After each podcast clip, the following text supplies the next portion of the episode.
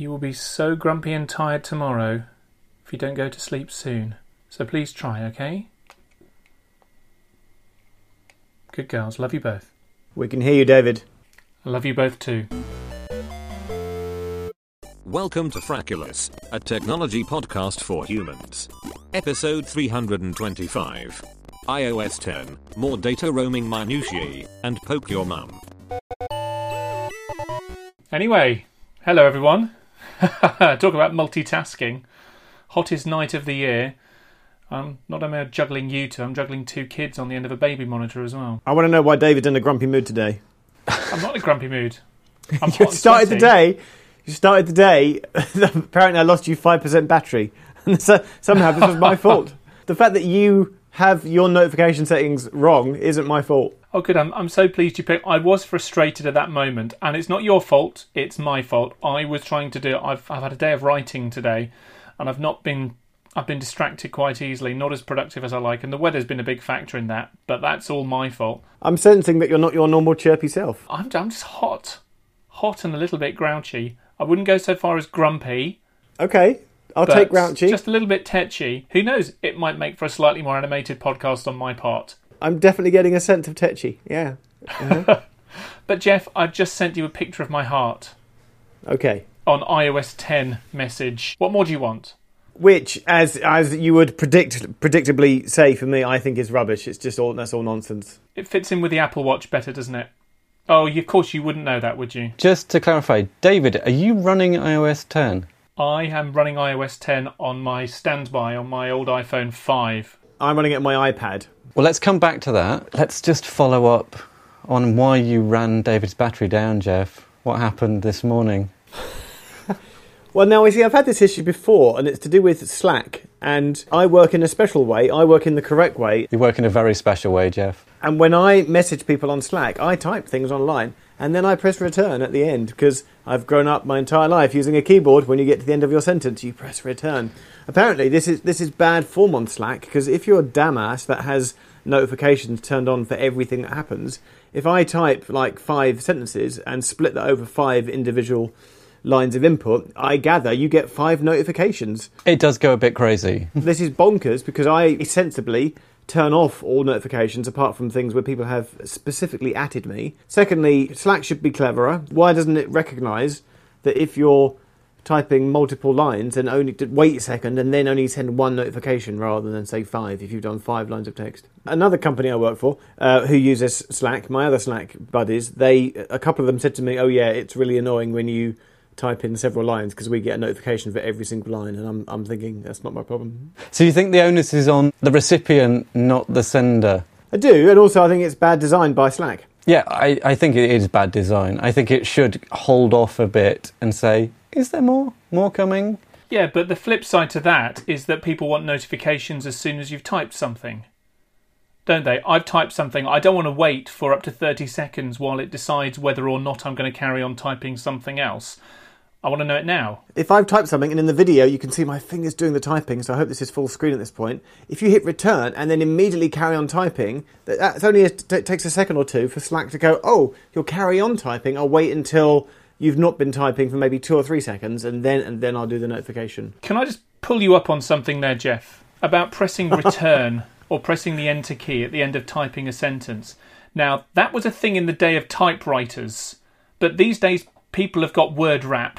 You know, paragraphs are a thing. You can carry on having a whole thought without pressing the enter key to bring a new line on your typewriter. Then it should be a local setting so that I, I it can then suit my needs. That I can then say I'm old school and I like to press return at the end of each sentence, and for it to combine those sentences. What happens if you press Shift Enter? Hang on a minute.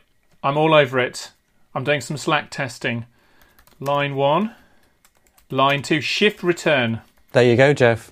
Shift Return. But I think the onus is also on the user to to to minimise the amount of notifications that they have. You will minimize your notification impact while also being able to add your line breaks. No, but we've we've done this before on a previous Fraculous, right? There are too many notifications. There are too many for you. You only have to use three or four apps. Can we notify you? No, go away. I don't want to be notified. I want to check my phone. All right, all right. So here's the thing. You've chosen to be notified. Deal with it. Right, iOS 10. What I want to do is to snooze notifications for that app very quickly, very simply. The same way that Periscope, in theory, is supposed to let me snooze for an hour or snooze for three hours or whatever it is, but it doesn't work for me. I want that to happen on Slack or, or any app. I just want to slide right or slide left or whatever that isn't reply or whatever says shut the f up for the next hour or something. Slack has its own do not disturb, which it, you can by default comes on about 11 p.m., turns off about 7 a.m. local time. But I've turned that off because I use do not disturb on my phone when I don't want to be disturbed. So I don't want a second level of do not disturb. I do. I want it on a per app basis. I want it on a no app basis and a system level. When WhatsApp or when Slack is getting a bit too chatty and I just know what's happening right now, I just want to mute that conversation for a bit. You just want to mute Jeff every now and again. Have we just slid into a conversation about iOS 10? Well, Jeff, you've been running iOS 10 longest, haven't you? So tell us, tell us your experience of iOS 10. I think under the terms and conditions of, of my developer license, I'm not allowed to talk about it on my own device. It's public beta now. So, for the purposes of, of the next five minutes, I used iOS 10 on a on somebody else's device the other day. So everything I'm about to say is based upon when I used it, not on my device. Apart from the deleting the apps you don't want, like stocks, I I ran it on an iPad. I tried an iPad. There's nothing in there that's making me sit up and go, "Oh, this is good." And I've I've even heard people say, "Ooh, it's more of an iPhone release than an iPad release." So I I have yet to experience it on a phone. For an iPad user, it, it's it's nothing. There's nothing there. I think that's fair enough though, because iPhones are coming out in September and iPads aren't, and these two things are very tied together. iOS 9 was arguably an iPad release, wasn't it? You know, with with a dual screen stuff that was going on, it was very much one, and also being able to alt tab between apps. That was very much one for the iPad productivity crew.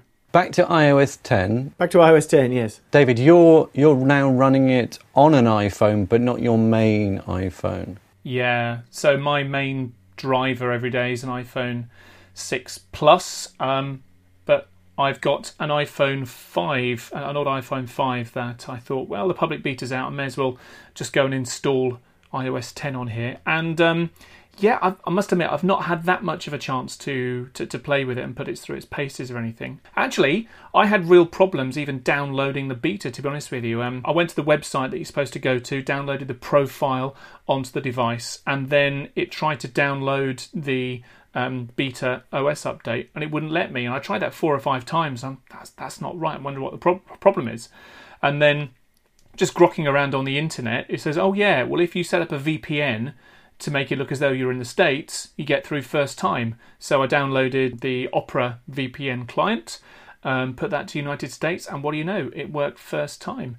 And then when it did eventually download, you know, the iPhone 5's getting a little bit old and creaky now. I think this is the oldest iPhone model that will support iOS 10. Yeah, my iPad 2 is finally being cut adrift.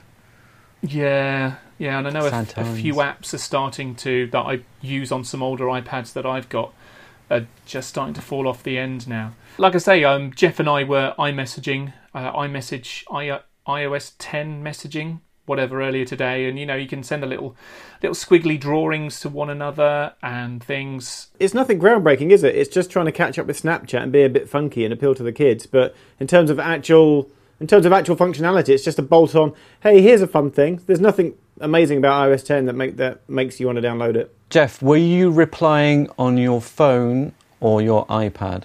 On my iPad, and I think it is a it's a different experience to the phone, and I don't have Force Touch on my iPad, obviously. What I'm interested in is what happens if you message from iOS 10 back to someone on iOS 9. Well, I did that to you earlier on, Jeff, didn't I? And I got a big blank black image. Oh, really? that I didn't see. I sent you a very juvenile image. You can see something, but you don't know what it is. David, in effect, sent me a black picture, so I then took a picture of the nearest thing to me, which was plain white, and sent that back to him. There's nothing to explain why you can't see. No, That's pretty poor, isn't it? That's not very Apple. Even for beta. It's perfectly possible they'll fix this by September. The recipients aren't on beta, they're just on their iPhones. can I also have a quick whine about something else? Sure. So it, it's so Apple. It's so I love a good Jeff wine. it's like they get surprised when so many times that you've fundamentally been hardwired to do something your entire life or for many years. A bit like scrolling on a mouse. Yeah, and then they removed that functionality. So for eight years, we've all swiped to open our iPhone or swiped to open oh, our iPad. yeah, that's gone, isn't you it? You can't do that anymore, and that is rubbish. Rubbish. I don't swipe, I touch ID. I just touch ID straight in. They're forcing you to touch ID, and it's completely rubbish. I want to swipe. Why would you not touch ID? Steve Jobs stood up in 2009 going, Hey, isn't this cool? You just swipe. Yes, yes, Apple, you taught us to do it, and now you've just removed it without any choice. I only swipe when Touch ID fails. That's the only time I, I use it. I love swiping. I want to swipe. I don't want to touch ID. It's so slow. It's too slow. I like swiping. But no, think about it though. I mean, if Touch ID isn't working, so Touch ID on my, my 6 Plus, if I've got slightly sweaty thumb or, or whatever, it doesn't work. So it's like I'm having to do a couple of different things. I'm having to turn my phone on, then I'm having to swipe. So why didn't I just press the button on its own and then enter in my. So on my 5, for example, I don't even have Touch ID. So I just press the button and I've got the passcode. But what you do have instead on here is if you swipe swipe one way, it opens up the camera. You're not having to do that funny swipe up from the bottom. And if you swipe the other way, you get notifications. Okay, that's quite nice. That has moved all the way around. That started, I think, at the top. You came down for the camera and then you came up from the bottom. Now it's in from the right. That has moved all the way around the interface. It's like an episode of 80s cheap TV sitcom Crossroads and the end titles at the end that just came in from different directions. Anyone remember that? I don't. A bit like Parks and Rec, beginning of Parks and Rec. You're all too young. But in summary, it feels like to me, Apple have sat around and they've gone, hey, we can't think of anything that's actually innovative or useful, so let's just bolt on some fancy crap and tweak and change things a bit. Oh, there you go, get on with it. That's what iOS 10 is to me. But I think that's that's good. Refinement's good. Making things subtly better is good. Is it refinement or is it messing around for the sake of it? I'm all for that. Can I just give you my thoughts on iOS 10? Oh, Yes. pl- please do. I haven't installed it. My main reason for not installing it is because it's the apps that I use. I don't want to not be able to get to them. BBC iPlayer doesn't work on, on, on iOS 10. no, it's really annoying. I use so many apps on my phone now. I can't. I can't not have them working. I do want the updates to the watch. I really, really want mm. those. I'm slightly worried though. There's no public beta for the watch. Is there not? No, Sony developer beta. That's probably a good thing because if you brick a watch, you're going to be queuing up at the Genius Bar. The thing that worries me most about the watch is glances are gone. And the, I would say the now playing glance I use so much. It's a refinement wheel. Come on. I, I'm just saying I'm worried. I'm not, sa- I'm, not, I'm not against it, Jeff. I'm just worried. It's a refinement. If it's as good, because you can now dock now playing, if it works as quickly as I use the now playing glance, I'm happy. All happy about that. But to me, it's one of my default press the screen, flick up, and then use the digital crown to adjust the volume, hit in the middle to pause, and then use back and forward. I use that all the time. I'm quite looking forward to the watch faces you just swipe left and right now to change. Because I use a lot of different faces, and some of them I just have complications loaded on them so that I can quickly glance what's my battery like, what's my exercise status like, that kind of thing. I have a work face, I have a weekend face, I have a nighttime face, and I have a morning charging face. So I have those four faces. What about on your watch? Well, hey! I'm just looking forward to having an Apple Watch where the apps actually work and you press you you tap on an app that you want to open and you don't cross your fingers, wait half an hour and then have to go to your iPhone and launch the app. so this might be the version of the watch where I actually think, oh, it's quite good and get one. Is that what you're saying? It's got, it's got to that point. I like being able to wear my watch at night and charge it for an hour in the morning. So I'm usually hitting around 50, between 40 and 50% when I wake up, and an hour, an hour and a bit on charge will give it enough back to get me through the day and the night again. If it's going to be using more processor power to keep all of the apps running, That's definitely good, but I'm worried about my charge. I might have to start charging it before I go to bed as well as in the morning. But I'll have to see. In which case, it's ripe time for a new version of the hardware with a slightly better battery life that will just get you all the way through the night. That would be good. Yeah. What if Apple brought out a, a smart battery case, which you know, A smart battery watch case. at the height of your watch, to, like, to be like tw- twice the thickness? Well, someone kick-started that idea. There's like a little hidden flap on the side, and they realized if you yanked that off, you could charge through it. And they designed a strap with batteries in. Oh, it's horrible, horrible thing. For the benefit of all our viewers, stroke listeners, I'm sure Will will edit out the preamble. It's, it's like Have I Got News for You? We have a little bit of preamble before we go at the beginning. So if you're watching the extra version, then you'll have uh, heard today how, how David is in a grouchy mood. So apparently anything I, I say today is making him a little bit tetchy. So that's why he was telling me off there. It's the heat. Jeff, I'm- Jeff, Hello, I love you. hello, Jeff, hello, Jeff. What I was going to say, Yeah, sorry, I, I jumped in in front of you. what I was going to say is, Jeff, I think you like the Russian Drug Administration. You're taking the piss. And secondly, we're talking about iOS 10 here and about it being Sorry. like little add-ons, but nothing revolutionary. Reading some of the rumours about the iPhone that's going to be coming with it, the so-called iPhone 7. Okay, yeah, go for it. What we got? That is, in a way, very similar to what iOS 10 sounds to be. It's got some little tweaks here and there, but materially, it's pretty much the same. It's got the unibody design without the antenna lines on the back. It's got a larger camera. Is it coming in blue? Is that the latest rumor? I haven't seen a blue one. I was reading uh, Gordon Kelly is prolific uh, writing about the iPhone 7 on Forbes. And one of the things that he was speculating on, other people have been speculating on as well, is that actually Apple is saving its its big Shazam for next year. When it's going to be the 10th anniversary of the iPhone. So it might be worth holding off and waiting until next year. Well, I was going to say, you're both on sixes, aren't you? Yeah. Yeah. Of various. Are you going to upgrade? Were you planning to upgrade this year? My phone's going to be 18 months old in September when the iPhone 7, if it's even called the 7, and the updates seem to be so incremental, you could almost construct an argument 6SX. That, yeah, the iPhone 7X or something like that. I don't know, my iPhone 6 Plus is still doing the job. The battery life has suffered a bit. I'm going to rebuild, you know, going to reinstall from scratch shortly just to see if that gives it a bit of a kick. But unless there's something really major with the camera, and I mean really major, You loves your cameras. I do love my cameras. Mine's quite good as it is. It's I I don't know. From what I've seen so far, from the leaks I've seen, and so far the leaks have been well, you know, here are the two phones next door to each other Spot the difference. from sources that have got a good track record of, of leaking iPhone releases. There are no secrets anymore when it comes to Apple announcements, it seems. Certainly for iPhones and iPads. That hasn't been a secret for years. There's not enough there to push me over the edge and make me spend almost a grand on a new one. How about you, Jeff? What what were your plans? Say if you didn't know what was coming. Well, If it's compatible with the smart battery case, that, that would help. But if it's not, that would p- probably make me not get one. And now that I know that there's maybe something big next year coming for the, you know That's the thing. you know iPhone 10, iPhone X.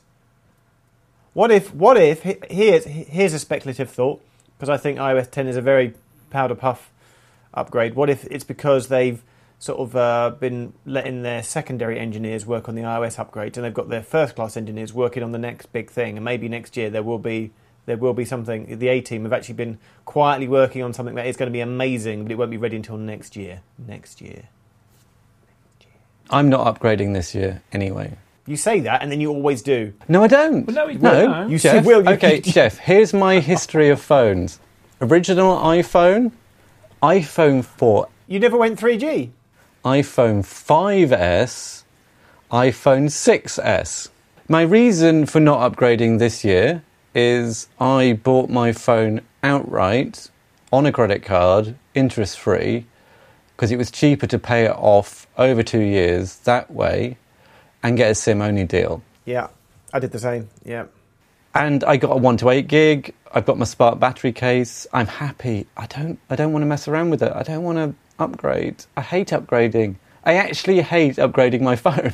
I'll wait and see if there's any big rev- rev- revolutionary thing, but I don't think there is going to be that. So probably I won't be chomping at the bit. And when I've hit the end of each phone, it's always felt a little bit slow or a bit cramped on space. And I'm, mm-hmm. I'm not feeling that at all on my 6S. I've still got I've got about 30 gig free. I've, I've put some music on it now. Obviously, I do have to buy a non 16 gigabyte phone. That that is taken as read when that. Well, that is one of the release rumours, isn't it? That their base level phone will now be 32 gig minimum, which, let's face it, makes absolute sense. But Jeff, I do think for the sake of the podcast, you should stay on the bottom tier. Just for that user perspective. I think that just helps create content, and that's that's one of the things you bring to this experience. Thanks very much. I am I am that person. Speaking of discontinued phones, there was a a, a rumor about BlackBerry. Will, I know you're a big BlackBerry fan. I'm not a big BlackBerry fan. Okay, a medium to small size BlackBerry fan. Actually, no, I am a big BlackBerry fan. I'm not a big user of BlackBerry. I use it specifically for certain things in my life. Will doesn't use his BlackBerry at weekends. I found out recently. That's what I found out. Yes, I don't. I, I, I turn it off. I finally have that work life split and I've moved my email onto my iPhone so I can still see it. But no one can call me about work stuff over the weekend or text me about it. Will once gave me very specific instructions to only ever text his BlackBerry and never his iPhone. For a long time, you didn't have the iPhone number. I know. I didn't. What, the, the day I got the number, you were like, "No, no, don't, no, don't." You were like, no, just, "This is a special occasion, Jeff. don't message me all the time on this number." But now, recently, I've gained your trust enough to, to be allowed to message your iPhone. There are four levels. There's you don't have my number at all. There's you have my BlackBerry number. You have my iPhone number, but only for emergency. Emergencies. And then you have default iPhone and BlackBerry's secondary. So you're on the top tier. Will, am I at level? Really? Am I? Am I? Am I at level four? I've top tiered. It's you, David, Beck, and that's about it, really. I am so thrilled. Thank you. So you, you clearly have to edit this all out, but but you've become a lot more sociable uh, lately. Because like for a whole year, you sent like six tweets, right? You've sent six tweets just just just today. So something is clearly going on in your life where you've you've decided to be a bit more chatty. I think I have a podcast to promote. Ah, All of a sudden, I've become active. How did that happen? Anyway, anyway, coming back to BlackBerry, I think it was the New York Times put out a post a couple of weeks ago, maybe, saying no more keyboards on Blackberries, and I think BlackBerry lost something like 670 odd million dollars last quarter. I don't see the point of a BlackBerry without a keyboard because the keyboard is the BlackBerry, as far as I'm concerned. Kind of the point in many ways. You know, I, I got rid of my Q10 last year, my my BBS. And that was running BB10, wasn't it? The second, I think, BB10 device. Still on BB7. Creaky, creaky, slow, no emoji BB7. Although, WhatsApp somehow has got emoji support into its BB app. But you text me and I can't see an emoji, as Jeff found out. did it come through as some strange Unicode character or something? Just a square, I think it was. I'll have a look. Anyway, while you're looking, BlackBerry, New York Times reported, and it got copied on elsewhere. I don't know if New York Times were the first ones actually, uh, saying BlackBerry's doing away with keyboards, and the internet kind of fell over itself in a meh for a second. A black square. Just a black square. A Black Square. A bit like what you sent Jeff. Uh, yes, maybe not quite as large. Oh, No, it was mine tiny, was tiny pretty large square. actually. From BlackBerry saying we're losing loads of money, we're going to get rid of keyboards on our phones. Turns out they're not getting rid of keyboards on their phones at all. Uh, there was just the kind of like BlackBerry Classic phone that they seem to be discontinuing, and it's like, oh, well, so there's actually not much going on there. Apart from the fact BlackBerry's losing so much money, I don't know how it can continue with hardware. There are three rumoured new Blackberries. And what are they like? The Preve? They're like, is it Priv or the Priv? I would have thought it was a Priv for privacy. Well, it's on it's on Android, so that probably says a lot about its privacy. Well, they're going to be three new Android ones. I think the Priv is too big. It's about as big as your 6 Plus. That's no go for me. That's far too big. I like the tor- I like the slide out keyboard. That's one of my favourite things about this phone is Mm. when it when it was fast and worked was you had touch screen and then you flick it up. Ah, the flick up's so good. It's that kind of really good solid sound. And then you've got the keyboard. Tappy tappy tappy. And no apps to distract you. I want something small, about this size. I want this phone running Android. That's what I want. because the keyboards are so good. I'll be happy with that. Yeah, well, good, good luck with that. I don't think BlackBerry's going to have a hardware business for very much longer the way things are going. Should we run back back to follow up? We actually have follow up because we're live now. Don't tell anyone that we recorded stuff before we went live. We'd never do that. I am Mr. Dom on Twitter. He's he's tweeted just a couple of times. He's talked about Pluxit. He's gone from a plus to an SE. Did you just did you just call that Plexit? Pluxit. That's how he, that was his term. Hashtag Pluxit. That's genius. So yeah, so Pluxit. David, are you tempted to Pluxit? Certainly not. Certainly not. My wife is an iPhone 5C, and I think the iPhone SE might be a good upgrade for her because she doesn't want a big phone. She might go for an iPhone 6S or you know, not not the Plus, but but the 5SE, yeah, on price alone, might work quite well for her. How about you, Jeff? Would you go up or go down in size? Well, I'm assuming that, that the seven will be in the two sizes. I'd I'd never have a, a six plus. I should tell you what my friend Matt, who I think you know, Will, you've met maybe once, um, uh, did is that when the six and six S's were were announced, he found out the actual size, and he cut pieces of cardboard to the shape. I mean, it's brilliant. It's weird, but brilliant. and wait for it, no, it gets better. And then he found out how much they weighed, Did he put coins on them? Tape some coins to them? And he put coins on them, and he sellotape coins to the cardboard to make them the precise weight and fit. And then he went, he walked around for a week with them in his pocket, It's brilliant. sort of seeing which he preferred. That's how he decided.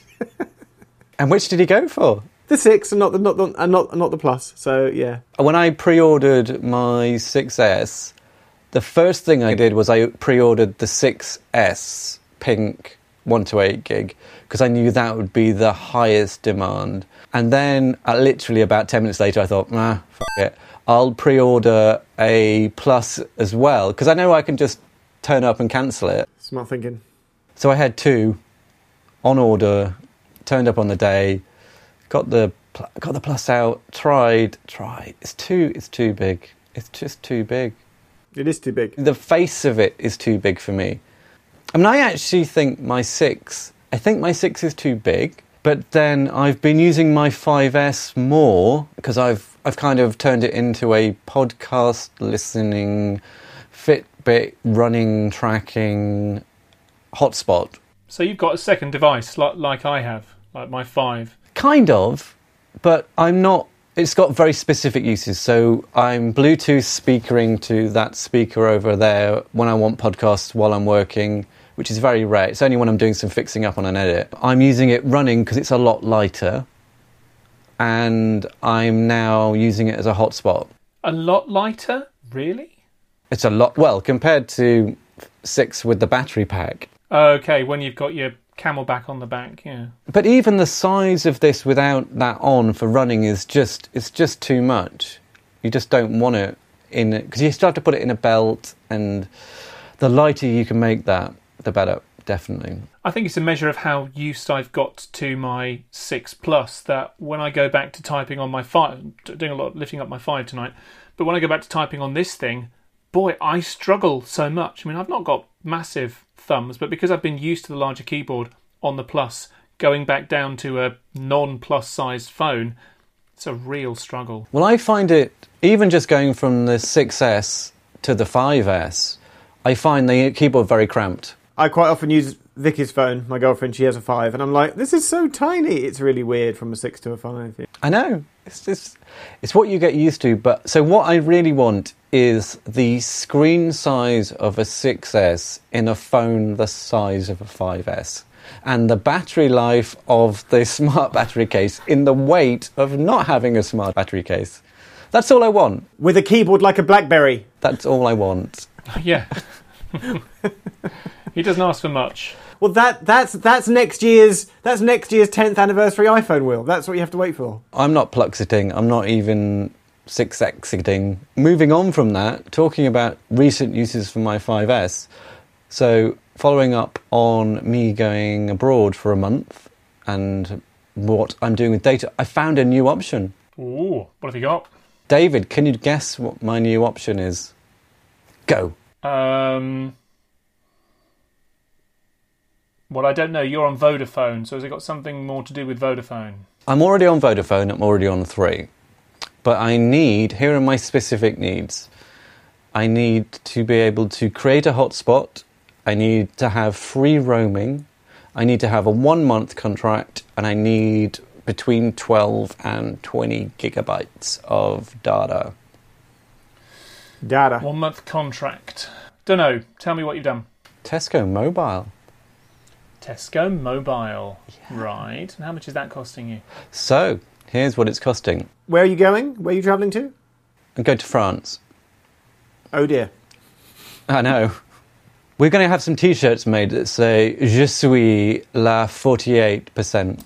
Oh no, only because I know someone that also went to Tesco Mobile, and he and then because it was the best option, uh, pretty much as you described. And then when he went to France, it didn't roam properly at all for the whole week, and he was really annoyed. Well, I've been told, I've been promised, I've been Oh. promised it will. I, I worry for you. Okay. well, don't worry, I've got a backup three sim anyway. Oh, okay. But in my 5S, I now have because this this was simless, so I was having to. Oh, I've lost my lights. Sorry, just need to just do something behind me. I thought there was something wrong with the shot. There we go. Please tell me, please tell me you're controlling your lights with an app. I would do, but it's actually quicker just to reach under and press the button. Yeah. Normally, I would do it with an app. So in my 5S, it was it was simless. So I was just using Wi-Fi on it. But what I wanted was a sim that I could put in here or in a MiFi, and it would be quite nice just to have like 500 megabytes of data on this per month. So when I'm out running, because I'm kind of non-contactable when I'm running, because I don't take my main phone. I've got my watch, but obviously you can't do anything on your watch without your phone. Mm. So to have some, just in case I like run into a ditch and fall over and break a leg, it'd be nice to have some sort of lifeline just for that. So for £10 a month, I get 500 megabytes, 5,000 minutes, 5,000 texts, something ridiculous, something I'm never going to use. And then for £23, I can add on 20 gigabytes and Tesco has what's called Home from Home, which is only EU and kind of for countries that are slightly EU, like we are now. And it's only from, I think, May to September, so it's not the full year round. But they do allow tethering. I've tried it out. SIM is in my phone. I can tether on it it's logged on to the Tesco mobile. You get 4G as well. That's what they've promised me. So, unlike 3, when you're roaming on 3, you've only got 3G. So, this should be 4G. But I also have, in this MiFi, a backup 3 SIM with 20 gigabytes of data as well. And I've also timed the dates of when I started the contract so it rolls over in the middle of the month. So mid month I'll get I'll have 20 gig for the first half of the month, actually 40 gig across the two sims, and second half of the month I'll have another 40 gig. So should be should be enough to keep me going. Sounds sounds very good. I've actually just cancelled one of my data contracts with uh, EE. I was a, a, a T-Mobile customer ages ago when I had one of those PC cards that you pushed into the side of your of your laptop. Um, that's long I've been a customer for, and I was paying about fifteen quid, fifteen quid a month for maybe only about four or five gigs a month. But it was it was useful as a backup because EE's got terrific service, terrific good, good quality, nice and fast. They do have pretty good network. Yeah, much better than my Vodafone network, to be honest with you. So I, I kind of kept it ticking over because I was using it at times when my Vodafone was letting me down, particularly on trains, uh, on on public transport. But then I was thinking, I'm paying 15 quid plus VAT, whatever, um, for something I'm really only using as a backup. There must be a better way. I know what. Why don't I go to pay as you go so that I, you know, I've got 20 gigs worth of data a month on my on my Vodafone, so I use that as a hotspot. But just for those times when I cannot, then have uh, have EE pay as you go. However, pay as you go's changed, and it's very rare, very rare indeed, that you can find a pay as you go that's actually pay as you go in the traditional sense of the word. They're monthly, and if you don't use your allowance at the end of the month, it all disappears again. Now, pay as you go, when I was a lad, Back in the good old days. back in the day, pay as you go, you paid for a chunk of minutes or texts or picture messages or data, and you know you had six months, twelve months in which to use it, and then that was it. But now, no, no, no, no, no, no. It's almost like you're back on a contract again. The only thing is, pay as you go is now not a contract, but you've still got a monthly commitment to keep up. Otherwise, you lose all of your access, and that that really sucks. I found one or two services where I could pay, you know, uh, 30 quid and get 20 gigs worth of data and so on. But oh, it's just a bit of a faff. I think three does that. But it, there's it that the world has changed when pay as you go does not mean pay as you go anymore, and I'm very disappointed. I was very sad to leave EE as well because they've also just started an offer. If you're a football fan, then you get BT Sport, part of the EE BT merger. Oh, I BT Sport annoys me. Wh- Why does BT? You don't even like sport. Exactly. I don't want to subsidise that crap. it's paid for by everyone, and I get no benefit. I would rather have cheaper, better broadband without any sport included. And sport's not cheap. Sport sports rights are pretty damn expensive. Yeah, you're damn right they are. BT's paid a lot of money for the Premiership and the Champions League in particular. That's one of the reasons I left BT. Was I'm not I'm not getting any benefit from this. Someone's got to pay for it. It's not going to be me. And also Virgin got better, so I went jump back to Virgin. I am a sports fan, and I know that if I if I sign up to BT, which I'm actually doing for my parents, Yeah, that's fine. All the sports people should have their own broadband, and the non sports people should be allowed to have a cheaper version. I know it doesn't work like that with economics, but Bit of a tangent. I was in Germany for the day on Friday in um, was that Siemens. you were you you um, periscoped. Did that cost you three pounds a day to do that? yes, it did. Yes. Or have you got the free roaming now, No, I have Euro Traveller. Jeff? This is no, you don't even need to do that. No, what has it changed? Oh my God, what? The thing I missed last time was so I got the f- I managed to get a new contract with free roaming, which was great. But I've What also do you mean got free but roaming? You can now get inclusive roaming on Vodafone in Europe 40 What? countries. on a new contract. Since contract. when? We talked about this last time. Were you even listening? I was clearly not listening to that part of the podcast. So in summary, Vodafone now has free roaming in Europe for certain plans. what? This is brand. This is brand new information to me. This is brand new. It's it's it's new. It is new. So I recontracted because I'd been on one month notice for a long time, just waiting for a new BlackBerry. Still not happening, and also a better deal on something. I wasn't just going to recontract for nothing. So I recontracted on on Vodafone to get the free European roaming. And then, this is the thing I forgot to say last time, and why I will always love Vodafone. Beck's phone is also on the same account, and she had recently upgraded, so she still had about 18 months to run on her contract. And I asked whether they could enable the free European roaming on her account, even though it's still got 18 months to run, and they said yes. Ooh. Interesting. I'm looking at the Vodafone website right now. And uh, free roaming with all big value bundles. If you're a new customer or you're upgrading to one of the latest bundles, you can now enjoy roaming 40 countries, 4 gigs. However, you scroll down a little bit and it does have a little thing saying actually, existing customers change your bundle to enjoy inclusive roaming. Don't worry, the end date of your current contract won't change. I've already got quite a good bundle, so I, don't, I would have to change it to something not as good to get free roaming. Well, you've got to work it out, Jeff. Cost benefit analysis. Don't just stay on a good bundle if it's going to cost you more in the long run. Got to look into it. I was going to say when I upgraded my Vodafone, they offered me this to say, "Hey, if you start a, a new deal, then then this," and I'm like, "Well, hang on a minute, let me do the maths on that." I would have to spend 40 days a year abroad in order for this to be better off than the deal that you're giving me instead. So uh, so I chose not to. All of my deals are the same price as they were, and one of them has more data, and they're the, the same price, and now I've got roaming. So that's to me is a quite a good cost benefit analysis. It is literally doing the math, Jeff. Okay.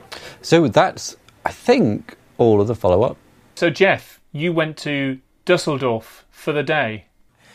I was, we were just talking about better broadband, and all I was going to say was I was at Siemens, and I I said, "Is it Wi-Fi?" They went, "Yeah, yeah, it's free. Just just connect." And I got like 30 meg down and 30 meg up, and I was like, "That's a good upload speed." And they were like, "Yeah, that's pretty normal." And and chatting to some of them, to some of the German people there, they seem to suggest that all sort of you know uh, service providers there offer same upload speeds as they do down. That's kind of like a sta- that's like a standard thing. One time when David, David and I were doing a show for Samsung at Mobile World Congress, and we plugged into their on-show broadband, and I think it was 100 meg up, 100 meg down, and that was getting on for 2012. yeah, it was a long time ago. It was one of my first screenshotting speed tests because I was just like, that's amazing. And this is why, and this is why we should stay in Europe. There are many reasons we should stay in Europe, Jeff. Right, so the A in ADSL, DSL is digital subscriber line, and that's how we get much of our broadband. The A is asymmetrical, and that means different upload to download. Whereas in many other countries, Europe, um, America, but by the sounds of it, it's SDSL, which is symmetrical digital subscriber line.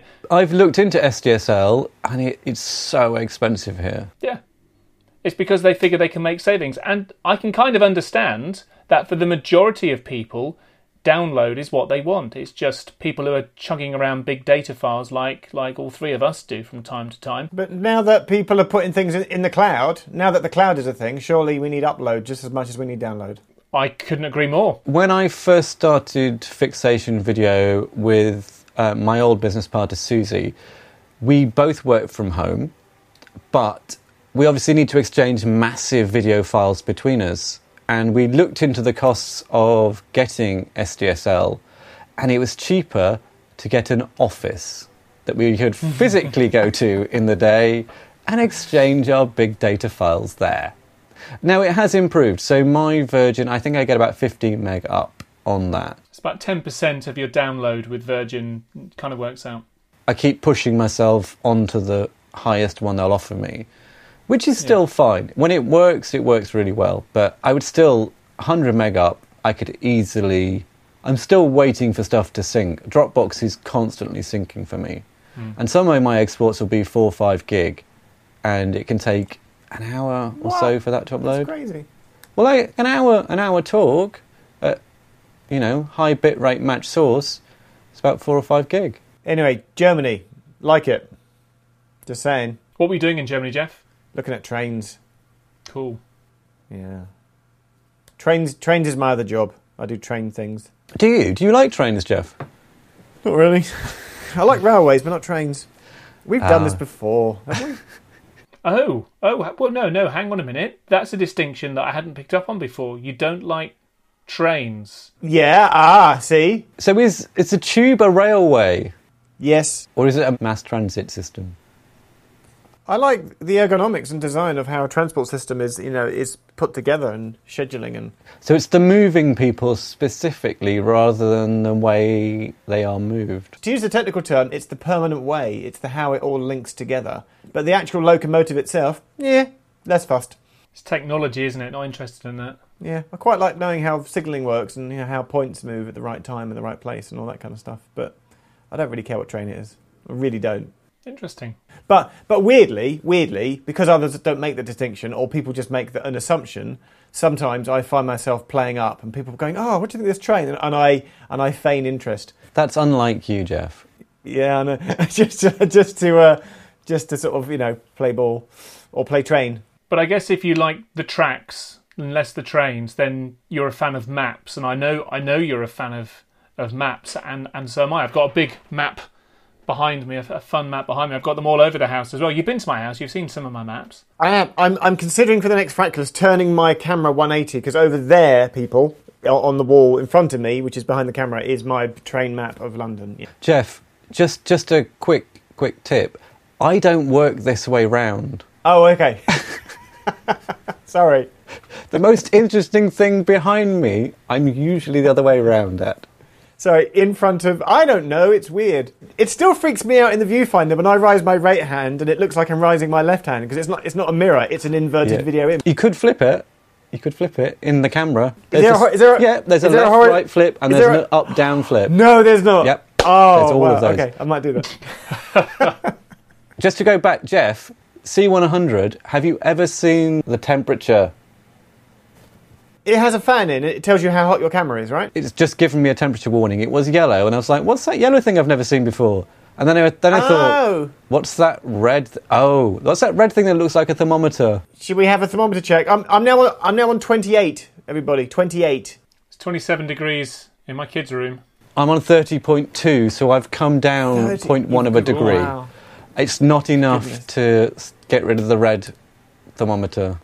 But I've opened the window, so you'll hear the pub across the street, but it won't be as hot in here, and hopefully the camera won't die. Let's do Pokemon. You've got a map behind you, David. One massive map that's just been launched is the world. Oh no! Oh, don't get me started again. You get you're going to get me all grumpy again I thought I was the grumpy one tonight. We're both grumpy, Jeff. Why are you grumpy? because everyone's like, "Oh, there's this great mapping game that you can play on your phone called Pokemon," And you're like, yeah. there is one. It's been around for years. One is called geocaching, two it's called Munzee, and three it's called Ingress. So why the hell is Pokemon getting all the attention all of a sudden? Just for the people that aren't aware, Jeff, what is geocaching? Admittedly, it did start before smartphones and apps were a thing, and they're physical containers hidden around the world using GPS locations. And who hides these? Uh, anyone, anyone that is a signed up user to the website can can hide and and locate them. And how do you find them? You log into the website. There's a map. You know, at the moment it uses the Google Maps API, or actually no, it's sorry, it used to use Google Maps API, and then it switched to OpenStreetMap, and it shows you where in the world, in the country, in your town, all these things are, and you click on them, and each cache has a page. It has GPS coordinates. Now, in the old days, you'd literally physically print out onto paper the the descriptor page of that cache. Can I make a prediction?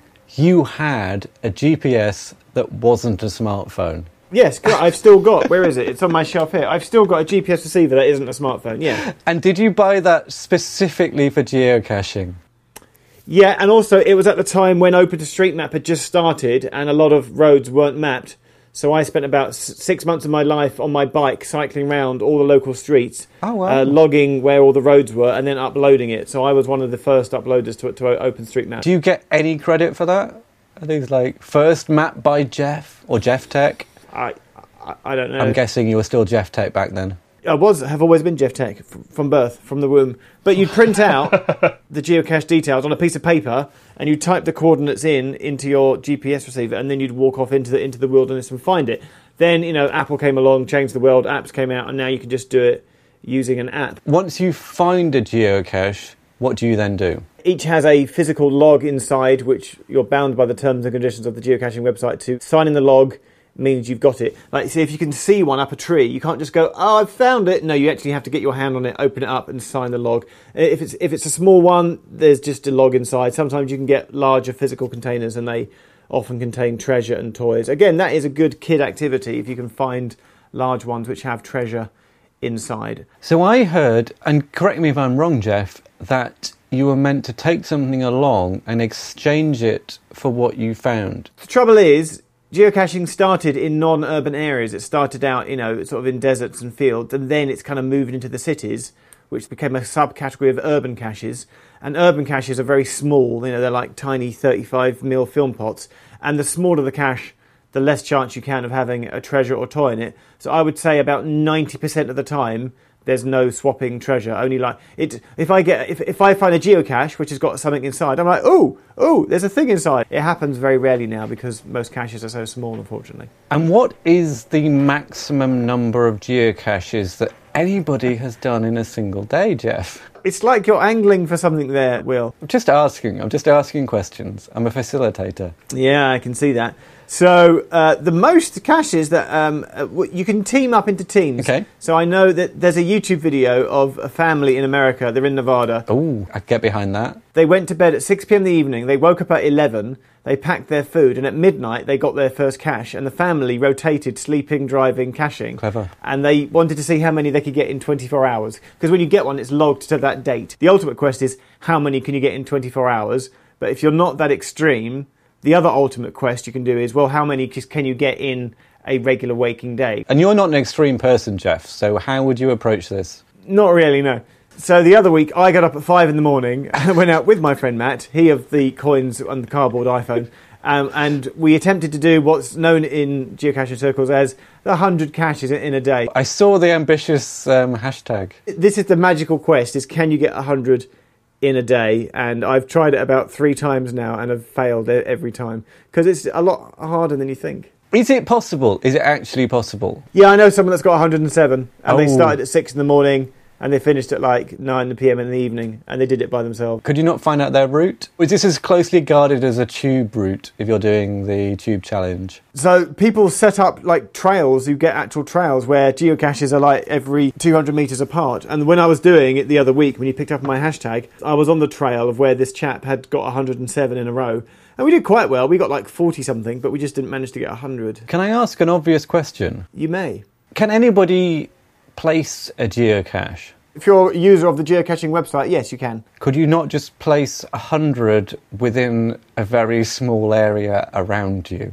I have considered doing this using my second fake geocaching login name, placing them in locations which I already know, and then going back the next week and getting them all. Yeah. The whole thing relies on honesty because you could just go, I've seen it up a tree. Yeah, you can cheat as much as you like, but you're just cheating against yourself. So that's that's it. Jeff, final question. Keeping a running count on your arm, is that is that a stylistic personal thing or is that It's a Doctor Who reference. okay? Because I looked at your first photo and thought, hmm, he's not washed his arm. It was only when you got to about five or six I realised what. Actually, when you crossed the first one through, I realised when I what you did were the doing. first five.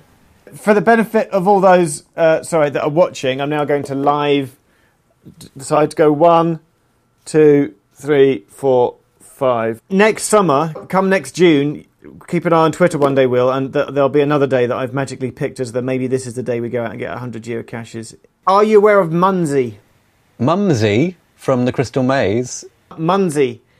M M U N Z E E. The website is playmunzee.com. You should put that in the show notes. No, I've never heard of this at all. So Play Munzee is geocaching with QR codes, and and the fun about this is that you can st- is that you can stick them anywhere. And again, so they're not physical caches, and then there is an app, and it is just for an app. So there are codes in the physical world that people have printed out and stuck places. Yeah, and the really funny thing about this is that you can then put them almost anywhere. I've known people put them like inside restaurants, inside a menu card, that kind of thing. You can put them in much more sneaky places. How do you know going to get that menu? Exactly. And the restaurant might go, "What's this crap?" when Munzee first started, there was some kind of talk that it would drive you, you know, into certain businesses, you know, to you know, to make you go to find a Munzee inside a certain place. Ooh, a bit like a lure. But I've seen them on like telephone junction boxes next to uh, a, a, a QR code which actually means something, you know, to that company or business, and then someone's put a Munzee QR code next to the valid QR code, so you can hide them in, in really de- devious places. So you could basically prank prank the QR codes. Yeah, yeah, yeah. QR code Yeah. pranking. There's one in Sydenham where I live, on, on the railway station at Sydenham has a genuine, like the contractor that maintains that railway bridge has got a QR code with details of that bridge, and someone has then stuck a Munzee QR code next to it. And every morning I see it, it always makes me chuckle. So that's nunsy. So, yes. How many uh, nunsies in a day? Is it called a nunsy? Do you Mun- do a nunsy? A mumsy? A nunsy? Mun- Munzee, I. I don't really do it. I kind of dabbled with it a little Right. bit, and then I, I got I got bored of it but quite you, quickly. you stuck I, to the core geocache. I prefer my geocaching. And then there's green versus blue. We all know about. I want to say Ingress. It is Ingress, isn't it? It is Ingress, yes. I don't know Ingress either. Funnily enough, I, I was writing a thing about um, virtual reality and augmented reality gaming. AVR, augmented virtual reality. It's going to catch on. It was when Ingress, I think, was probably still in, in beta, But uh, but yes, and you know, there was uh, Ingress and a couple of others, and Ingress took off. You know, became still niche to be fair, still very popular. You know, I, ch- I chat with people and oh yeah yeah I, I know Ingress. You know, portals over there and, and stuff. But it never really made the big time. And then obviously, what's happened with Pokemon Go happened. So this all relates to Pokemon, doesn't it? Yeah, Niantic Labs, which was part of Google until October 2015, I think it was, uh, or thereabouts, when the whole Alphabet reorganization happened. Um, Niantic Labs got spun off. Google is still a, he- a heavy investor. I thought you say Google's still around. I thought that was going to be your follow up to that. They're still going all right. Still there, but obviously Alphabet is the parent company and Google is just one of the um, one of its wings. It was confusing. So Pokemon Go was rolled out. Did you just call it po- Pokemon? Pokemon Go. Pokemon. How else do you say it? Pokemon. Pokemon. Pokemon. Pokemon. You're saying Pokemon. It's. I can't say it now. I mean, you do say you, you say Pokemon. That's that's kind of how you say it. But it's Pokemon. Oh, you're saying Pokemon. Oh, okay, as long as it's Pokemon, we're fine. Okay. Well, it's short for Pocket Monster, isn't it? It's, it's a contraction of, of Pocket Monsters. How would you say it, Jeff? Pokemon. Pokemon? Pokemon. So Pokemon rolled out across the world and got got held up as as it became this huge global phenomenon. And that meant the UK got left behind as usual.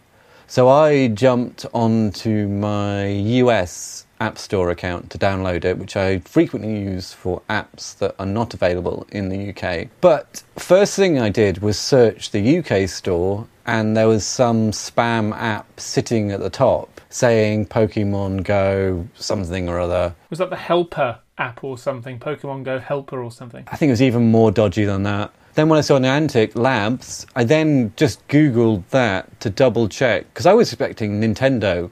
That was kind of what I was looking for was Nintendo. My point is that, in a way, this is what mobile gaming should be about, right? It's using the assets of your mobile device, it's using the camera, it's using the GPS, it's using the fact that it's bloody well mobile rather than trying to recreate the, you know, the experience of sitting in front of a console and playing in front of a 50 inch screen, which on a you know on a four five inch screen just doesn't work.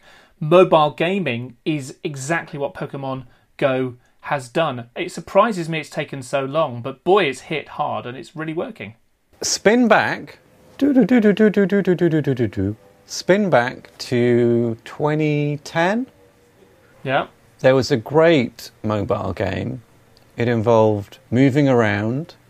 It involved going to locations. It involved pressing something on your phone when you were in that location, and that was Foursquare. I was I was early on Foursquare Yeah. as well. That's what this reminds me of. I mean, I'm, I've, I've got the app. I haven't really played it, mostly because I can't log in on the damn thing. Also because of the whole Google login issues and the fact that it took every single permission possible on your Google account. That was an oversight by the developers, wasn't it? And it's now, but it, they've said, "Oops, we're sorry," and they've and they've fixed it, right? But I'm never ever logging into anything with a Google account now. That's it. Burnt. It's done. It's too. It's too important. I might Wow. use Twitter. I might use Facebook, but I am never ever logging into any web service with a Google account anymore. You heard what happened here, though, didn't you? It was a mistake. Don't care. They could have got hacked in that time. It was because the developers sort of had some inside knowledge. They were friends of Doesn't Google matter. or something. Or, Doesn't they used to work for Google. It used to be the same company. Yeah, yeah. So so they they knew sort of like they weren't fresh to. Their argument was it's like oh sorry yeah we sort of used some in, inside tricks which we sort of Don't forgot care. were special. Not responsible use of logins. Yeah. Burned. Anyway, the point is, have you seen people playing Pokemon, Pokemon on the streets? That's hilarious. I've seen people playing Pokemon on the streets. Oh god, yeah. All over the place. So there is like a Pokeball stop at the pub that you can probably hear because I've had to open the window because it's so hot. A pokey stop. There is a stop there. Is it a gym or just a stop? You can spin a thing and you get some Pokeballs. I can tell you now that Balham in South London, there's a Sainsbury's there, and, the, and there's loads in the Sainsbury's car park. And apparently, like groups of teenagers went up there at 1 a.m. at, at, at the weekend Not at all suspicious. because that was the quietest time, you know, for the, all the servers because the servers have been busy all during the day, and so people are now going out at midnight because that's when it gets quiet. And it's really safe play. to go into unlit areas at midnight with your phone in front of your. Fa- yeah. I got a press release today on this. Uh, it was actually uh, giffgaff has uh, announced Find, Catch, Share, which is a new mapping tool to help fans of Pokemon Go find and catch Pokemon. And it's at findcatchshare.com. Businesses can put lures, lures, lures into the game so people come to their. That's, that's fucking genius. Charge businesses to put actual money into a game so then other people come and gather in your location. That's brilliant. Absolute brilliant. The economics stacks up very well. I also don't want to name names, but I bumped into two of my friends the other day, quite by chance, Were they poking your mum? on the train, and they were both well. One one was poking his mum, and the other one sort of did a raised eyebrow thing and said, "No, I've I've I downloaded it." He said, "and I've now deleted it off my phone Was that you, Geoff? Too many notifications. so that I don't become like him." And he pointed to his other half, and his other half was there w- with his backpack on and a lightning cable coming out of his backpack, sort of permanently charging his phone. I've heard He was walking this. around like so. Smart battery case, Pokemon players. He was walking around like someone out of Ghostbusters going zap, zap, zap at every single point for the next half an hour. And it was just fascinating to watch him do it. So, Geoff, I heard that someone got 100 Pokemon in one day. What? That's outrageous. Easy, easy peasy. 100 Pokemon a day, get that in an hour. Do you reckon you could best that? I'm not doing it. I'm too old for this. Shit. I'm not downloading it because I have an obsessive personality, and I know that if I do download it, I would get sucked in very quickly, and so that's the main reason why I'm not downloading it. Plus, I sort of don't care.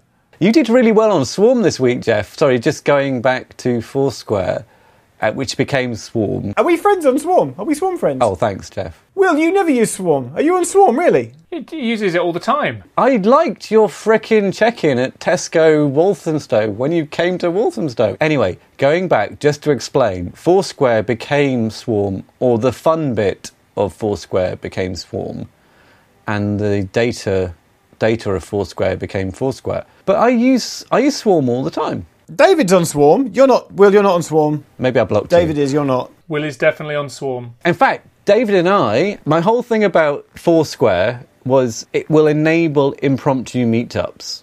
In the same way that Facebook enables passive communication, that was one of the good things. But Will, you haven't checked in on Swarm this week, you see, so you're not appearing in my top ten. But my main thing about Foursquare was that it enables impromptu meetups. So you could Yeah, I agree. you could Yes, be in remember that, somewhere yes. and not realise. So one time, it's only happened once. I was in Leicester Square with my kids.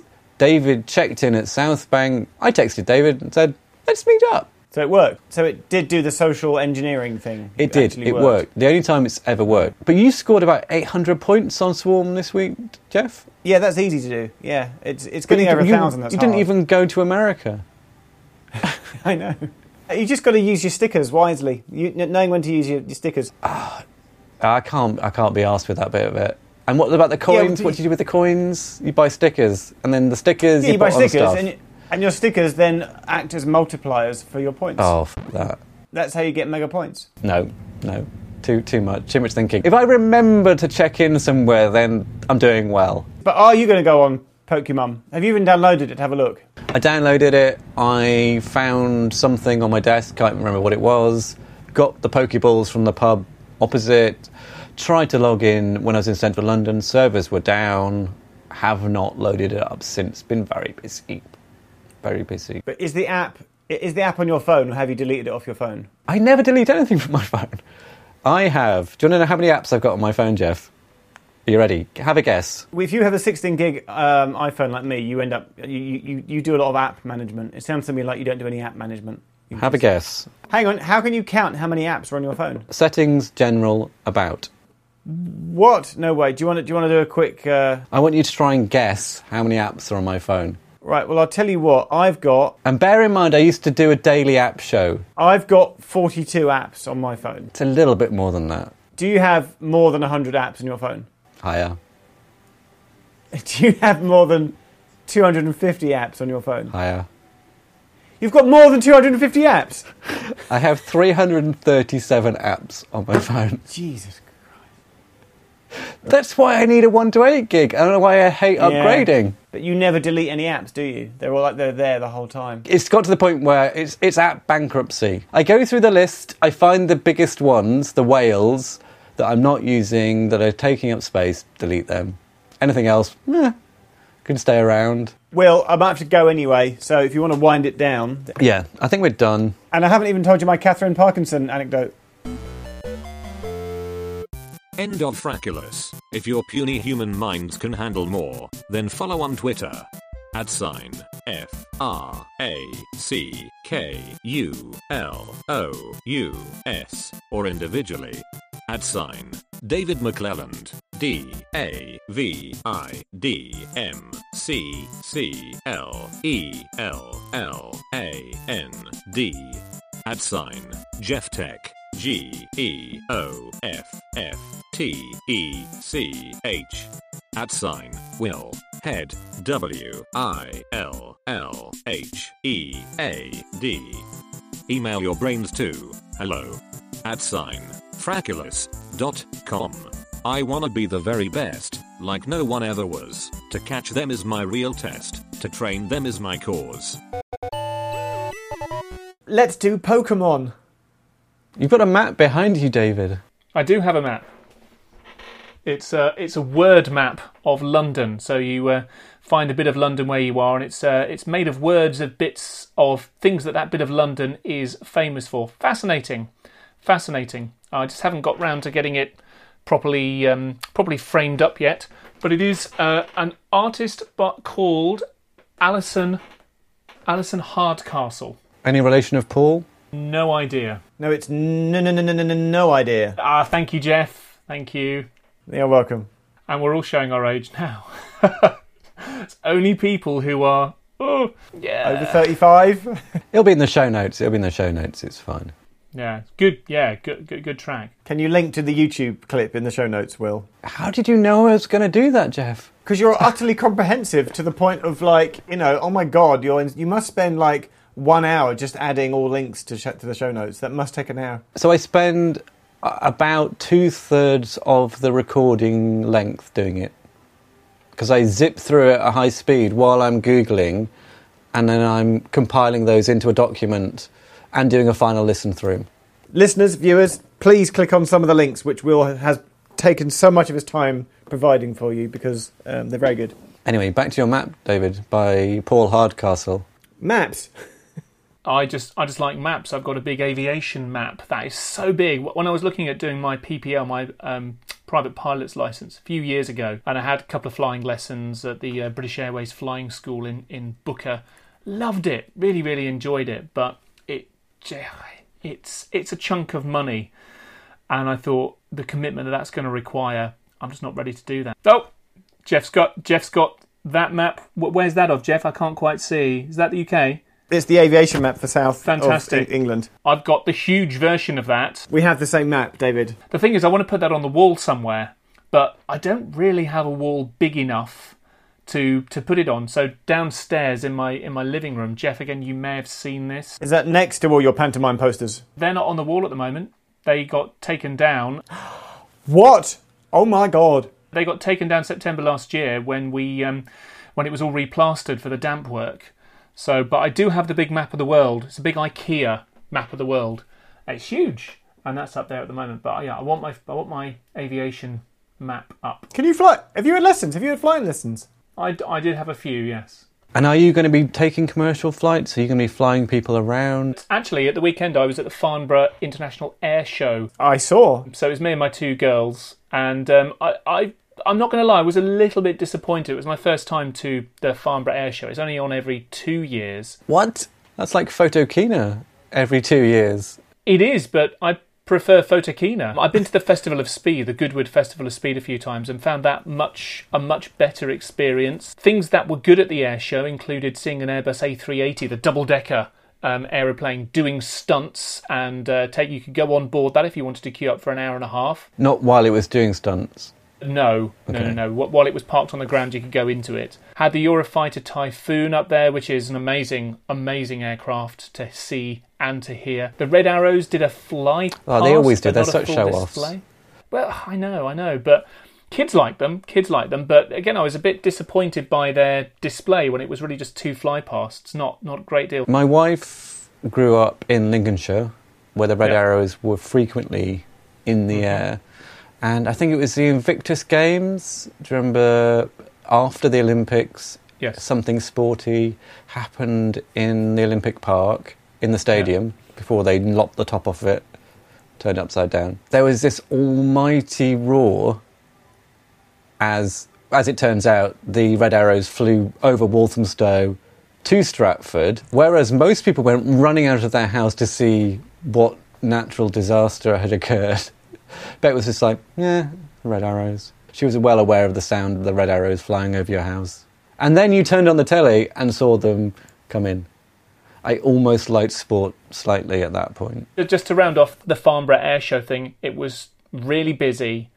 Uh, they'd crammed people in there. It seemed as though the visitors, the, the normal punters, were almost um, second fiddle, really, compared to all the corporates who were there. You know, the majority of the ground seems to be taken up with hospitality suite. So I, I, I'm sorry, I didn't enjoy it as much as I thought I would. And you know, th there wasn't a single bouncy castle that I could find for kids. I know that's not what it's about, but there seemed to be relatively little for kids there. We went on a tank. Was it almost just about the planes? I just think that they they're missing an opportunity by not making it a little bit more of a family day out.